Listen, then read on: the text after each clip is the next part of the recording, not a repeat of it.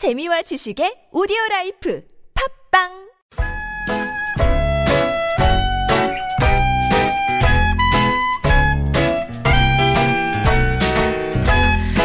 메마른 마음에 산뜻한 문화의 바람이 붑니다. 이다혜 책 그리고 영화.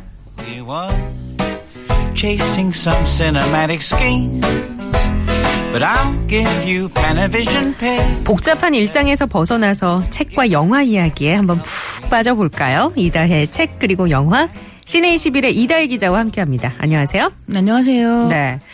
어, 요새 뉴스가 이제 뭐 정치 탄핵 정국 끝나서요. 네. 정치와 관련된 영화는 앞으로 조금 뜸할 수도 있겠어요.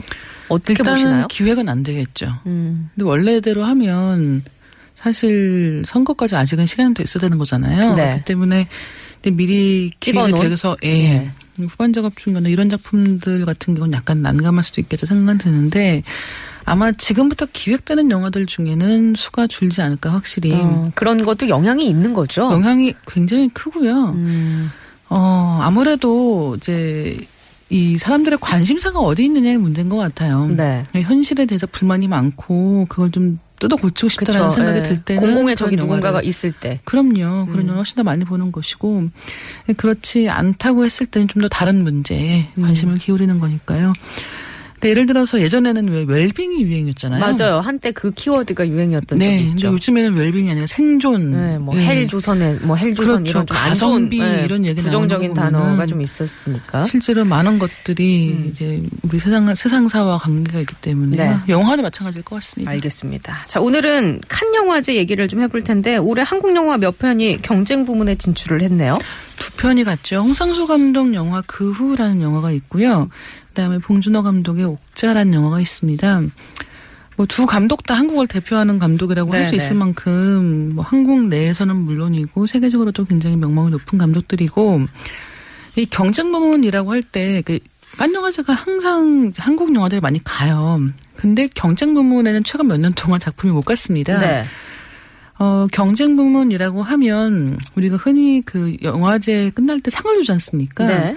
그럼 그 상을 주는 것의 대상이 되는 거예요. 아. 후보가 되는 겁니다. 그러니까 예. 일단은 경쟁 부문에 간다는 것 자체가 뭐 여우주연상, 남우주연상, 작품상 이런 식의 상을 받을 수 있는 후보작이 된다는 뜻이기 때문에 예.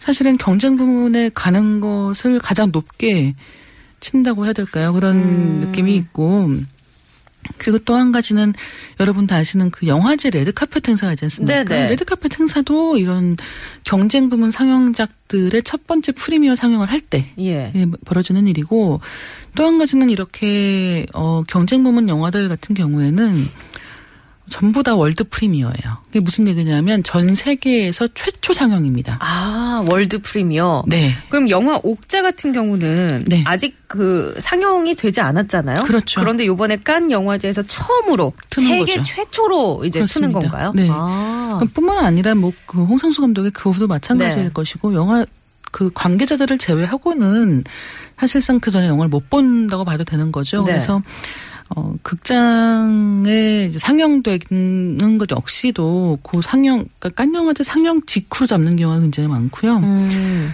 어, 이런 상황에서 요즘 옥자가 또 여러 가지로 화제가 되고 그러게요. 있는. 네. 이 옥자와 관련해서 얘기가 많다면서 어떤 얘기들이 돌고 있나요? 일단 어, 깐영화제에서 그 프랑스 극장협회 쪽에 얘기가 나왔던 거죠. 네. 극장 개봉을 하지 않는 이제 그런 스트리밍 서비스에서 제작한 작품이 극장 상영을 원칙으로 하는 깐영화제에 진출하는 것이 위법이다. 아, 라는 이야기가 나온 거예요. 근데 네. 이게 너무 재밌는 게 뭐냐면 생각해보시면 원래는 스트리밍 서비스가 없었죠. 네.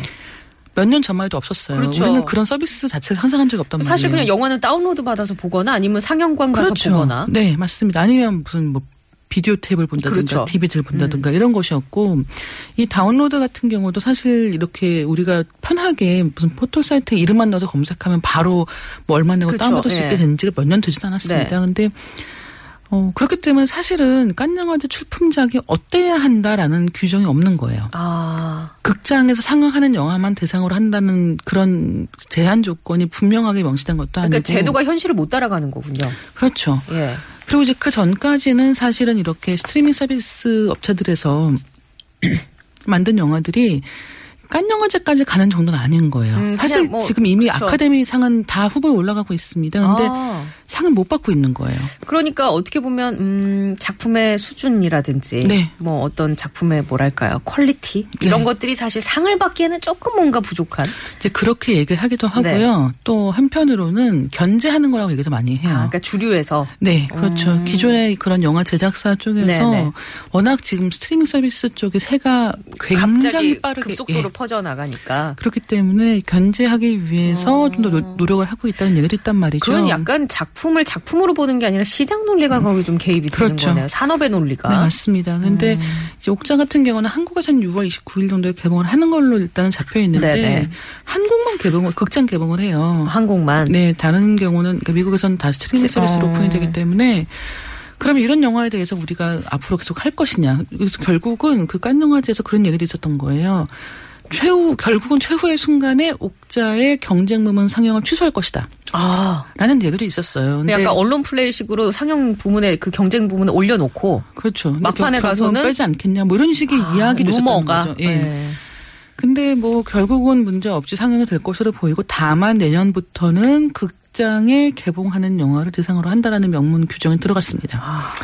그렇다는 점도 어떻게 보면 어, 앞으로는 점점 더 스트리밍 서비스로 개봉하는 영화가 그러게. 많아지지 않겠는가라는 생각이 드는 거죠. 이게 첫 시험 때겠네요. 어떻게 보면은. 시험 때라고 보면 될 것 같고요.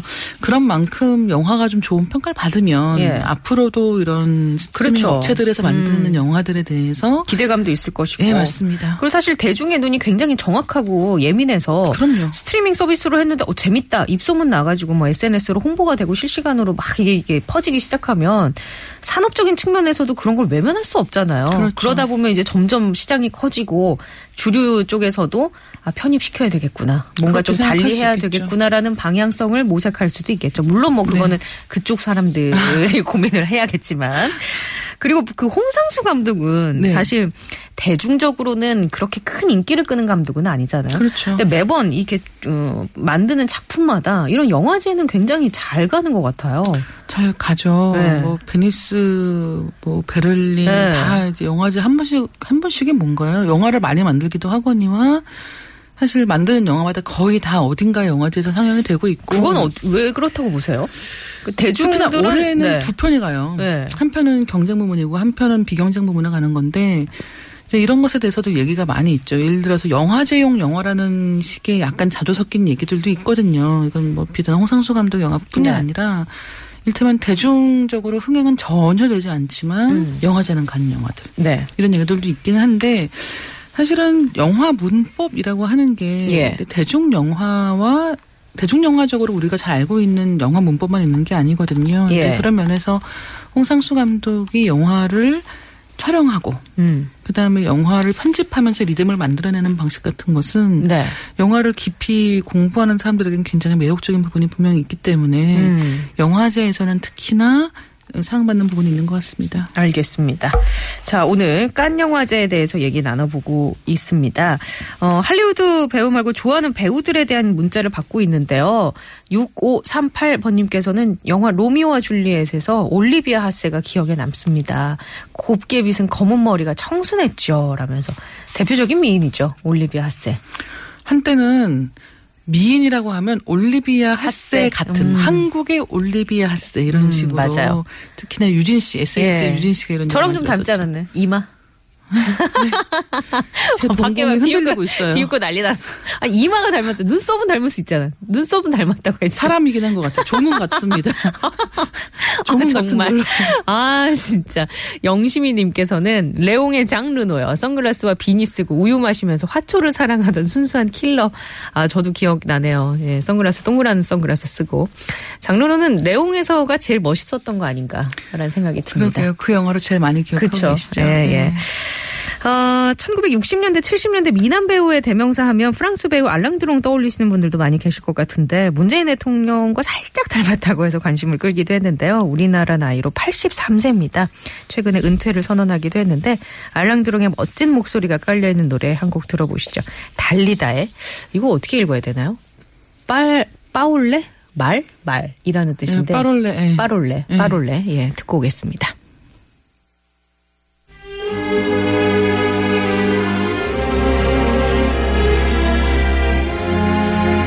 C'est étrange. Je ne sais pas ce qui m'arrive ce soir. Je te regarde comme pour la première fois.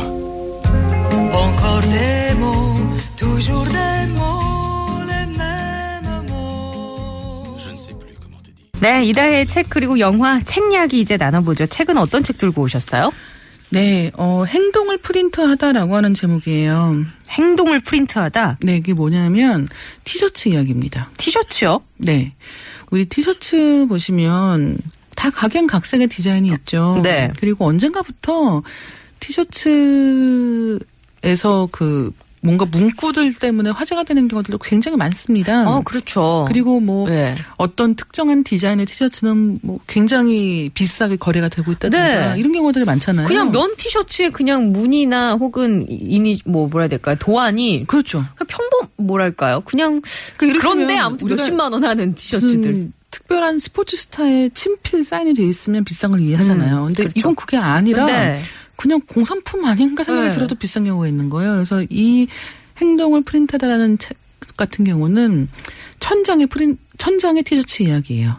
천장의 티셔츠. 네. 그럼 각각 천장이 다 다른 티셔츠. 다 다른 티셔츠고요. 근데 다만 그걸 이제 범주를 묶은 거죠. 음. 그래서 예를 들면 자기가 좋아하는 락스타의 이제 얼굴이 그려져 있는 네. 그런 티셔츠를 입는 사람들도 있는 것이고 아니면 정치적 구호를 외칠 음. 때 같은 티셔츠를 입기도 한다는 거예요. 네. 그런 식으로 아니면 뭐 체게바라 얼굴 같은 음. 경우는 뭐 전 세계적인 트렌드가 네. 됐었죠. 그러니까 이런 식으로 어떤 티셔츠라고 하는 것 들로 사람들이 어떤 표현을 하고 있는가. 음, 나, 나의 아이덴티티, 정체성을 네. 표현해 줄 수 있다. 굳이 말하지 않아도 그 티셔츠를 입음으로써. 입는 것으로서 예 그런 이야기를 하고 있고요. 이 작가, 그러니까 저자는 뭐 하는 사람이에요? 저자가 원래 그 패션지 기자인 거예요. 아. 그러니까 이런 부분에 대해서 관심이 많았던 것으로 예. 보이고 티셔츠를 이렇게 뭔가 범주화를 하면서 네. 처음에 나오는 게 그런 겁니다. 티셔츠라는 게 원래 있던 옷이 아니라는 거예요. 원래 있던 옷이 아니면 뭐. 원래는 속옷이라는 겁니다. 그래서 왜 네. 아버지들이 입으시는 거 있잖아요. 흔히 난닝구처럼 입는. 난닝구. 네, 맞아요. 그건데 그것처럼이 아니라 그것인 거죠. 네. 그래서 원래는 그 군인들이 해군이 그 네. 제복 안에다가 네. 받쳐 입는 옷이었다는 예. 거예요. 그러니까 속옷 역할을 했던 음. 거죠. 그 땀도 흡수할 수 있고. 네. 근데 이제 그게 겉옷이 된다는 겁니다. 근데 그 겉옷이 되는 과정에서 굉장히 중요했던 게 이제 제임스 딘이라든가 어. 말론 브랜드 같은 영- 배우들이 영화 속에서 그 방황하는 저항하는 청춘의 이미지로 지금 아마 다 떠올릴 수 있을 네, 네. 거예요. 청바지 하나에. 청바지에 그흰 몸에 좀딱 음. 붙는 흰 티를 입고 나오는 게 굉장한 유행이었고 네. 그것으로서 아 저게 속옷이 아니구나. 어, 패션이 될수 네, 있구나. 패션이 될 수가 있는 거죠. 이제 그러면서 지금은 우리가 뭐 색깔도 다양하고 디자인도 다양하고 그 문구 하나하나가 다 어떻게 보면은 어떤 사람의 정치적 주장이 될 수도 있는 음, 것이고 기발한 아이디어가 담겨 예, 있을 아이디어 수도 있고. 수도 있고 예. 이런 것들로 바뀌어 갔다는 이야기입니다. 그러면 어떤 티셔츠들이 눈에 띄던가요? 그 책 속에서는? 어, 이 책에 나오는 것들 중에는 그 대문자로 쓴 그러니까 희망이라고 하는 호프. 네. H-O-P-E. 예, 맞습니다. 그 예. 글자 위에 빨강, 파랑, 흰색으로 채색한 오바마 대통, 전 대통령의 얼굴이 그려진 아. 티셔츠가 있습니다. 네. 이제 이런 경우도 어떻게 보면은 오바마 대통령 시대에 그를 지지하는 사람들 음. 이 상징적으로 그 호프라는 말 자체가 벌써 네네. 보여주는 게 있으니까요. 이제 그런 게 있는 거 하면 넬슨 만델라 같은 경우는 이제 남아프리카 공화국에서 최초의 흑인 대통령이었고 인권운동가였기 때문에 자기가 지지하는 그 인종차별 금지 같은 문구가 적혀 있는 티셔츠 를 입었다는 거예요. 또 한 가지는 체게바라 같은 경우는 어떻게 보면 미국을 상대해서 네. 싸우다가 죽은 사람이지 않습니까? 근데 네. 그 이미지가 뭐 미국은 물론이고 전 세계적으로. 전 세계로 예. 퍼져 나가는 거예요. 이런 부분에서 약간 역설적인 음. 부분들도 있는데 뭐 그런가 하면 꼭 글씨가 아니라고 해도 티셔츠의 색깔을 어떻게 쓸 것인가라는 음. 이야기들도 있고요. 네네. 그 티셔츠의 다양한 도안을 구경하는 재미도 굉장히 음. 쏠쏠한 책이라고 보시면 될 것 같습니다. 알겠습니다. 그냥 이렇게 쉽게 볼 수 있겠네요. 아, 그럼요. 네. 그림책이라고. 생각하시면 될 것 같습니다. 행동을 프린트하다. 책 네. 이야기 나눠봤고요. 깐느 영화제 얘기 함께 했습니다. 저희 다음 주에 만나야겠네요. 네, 감사합니다. 네, 들어가세요.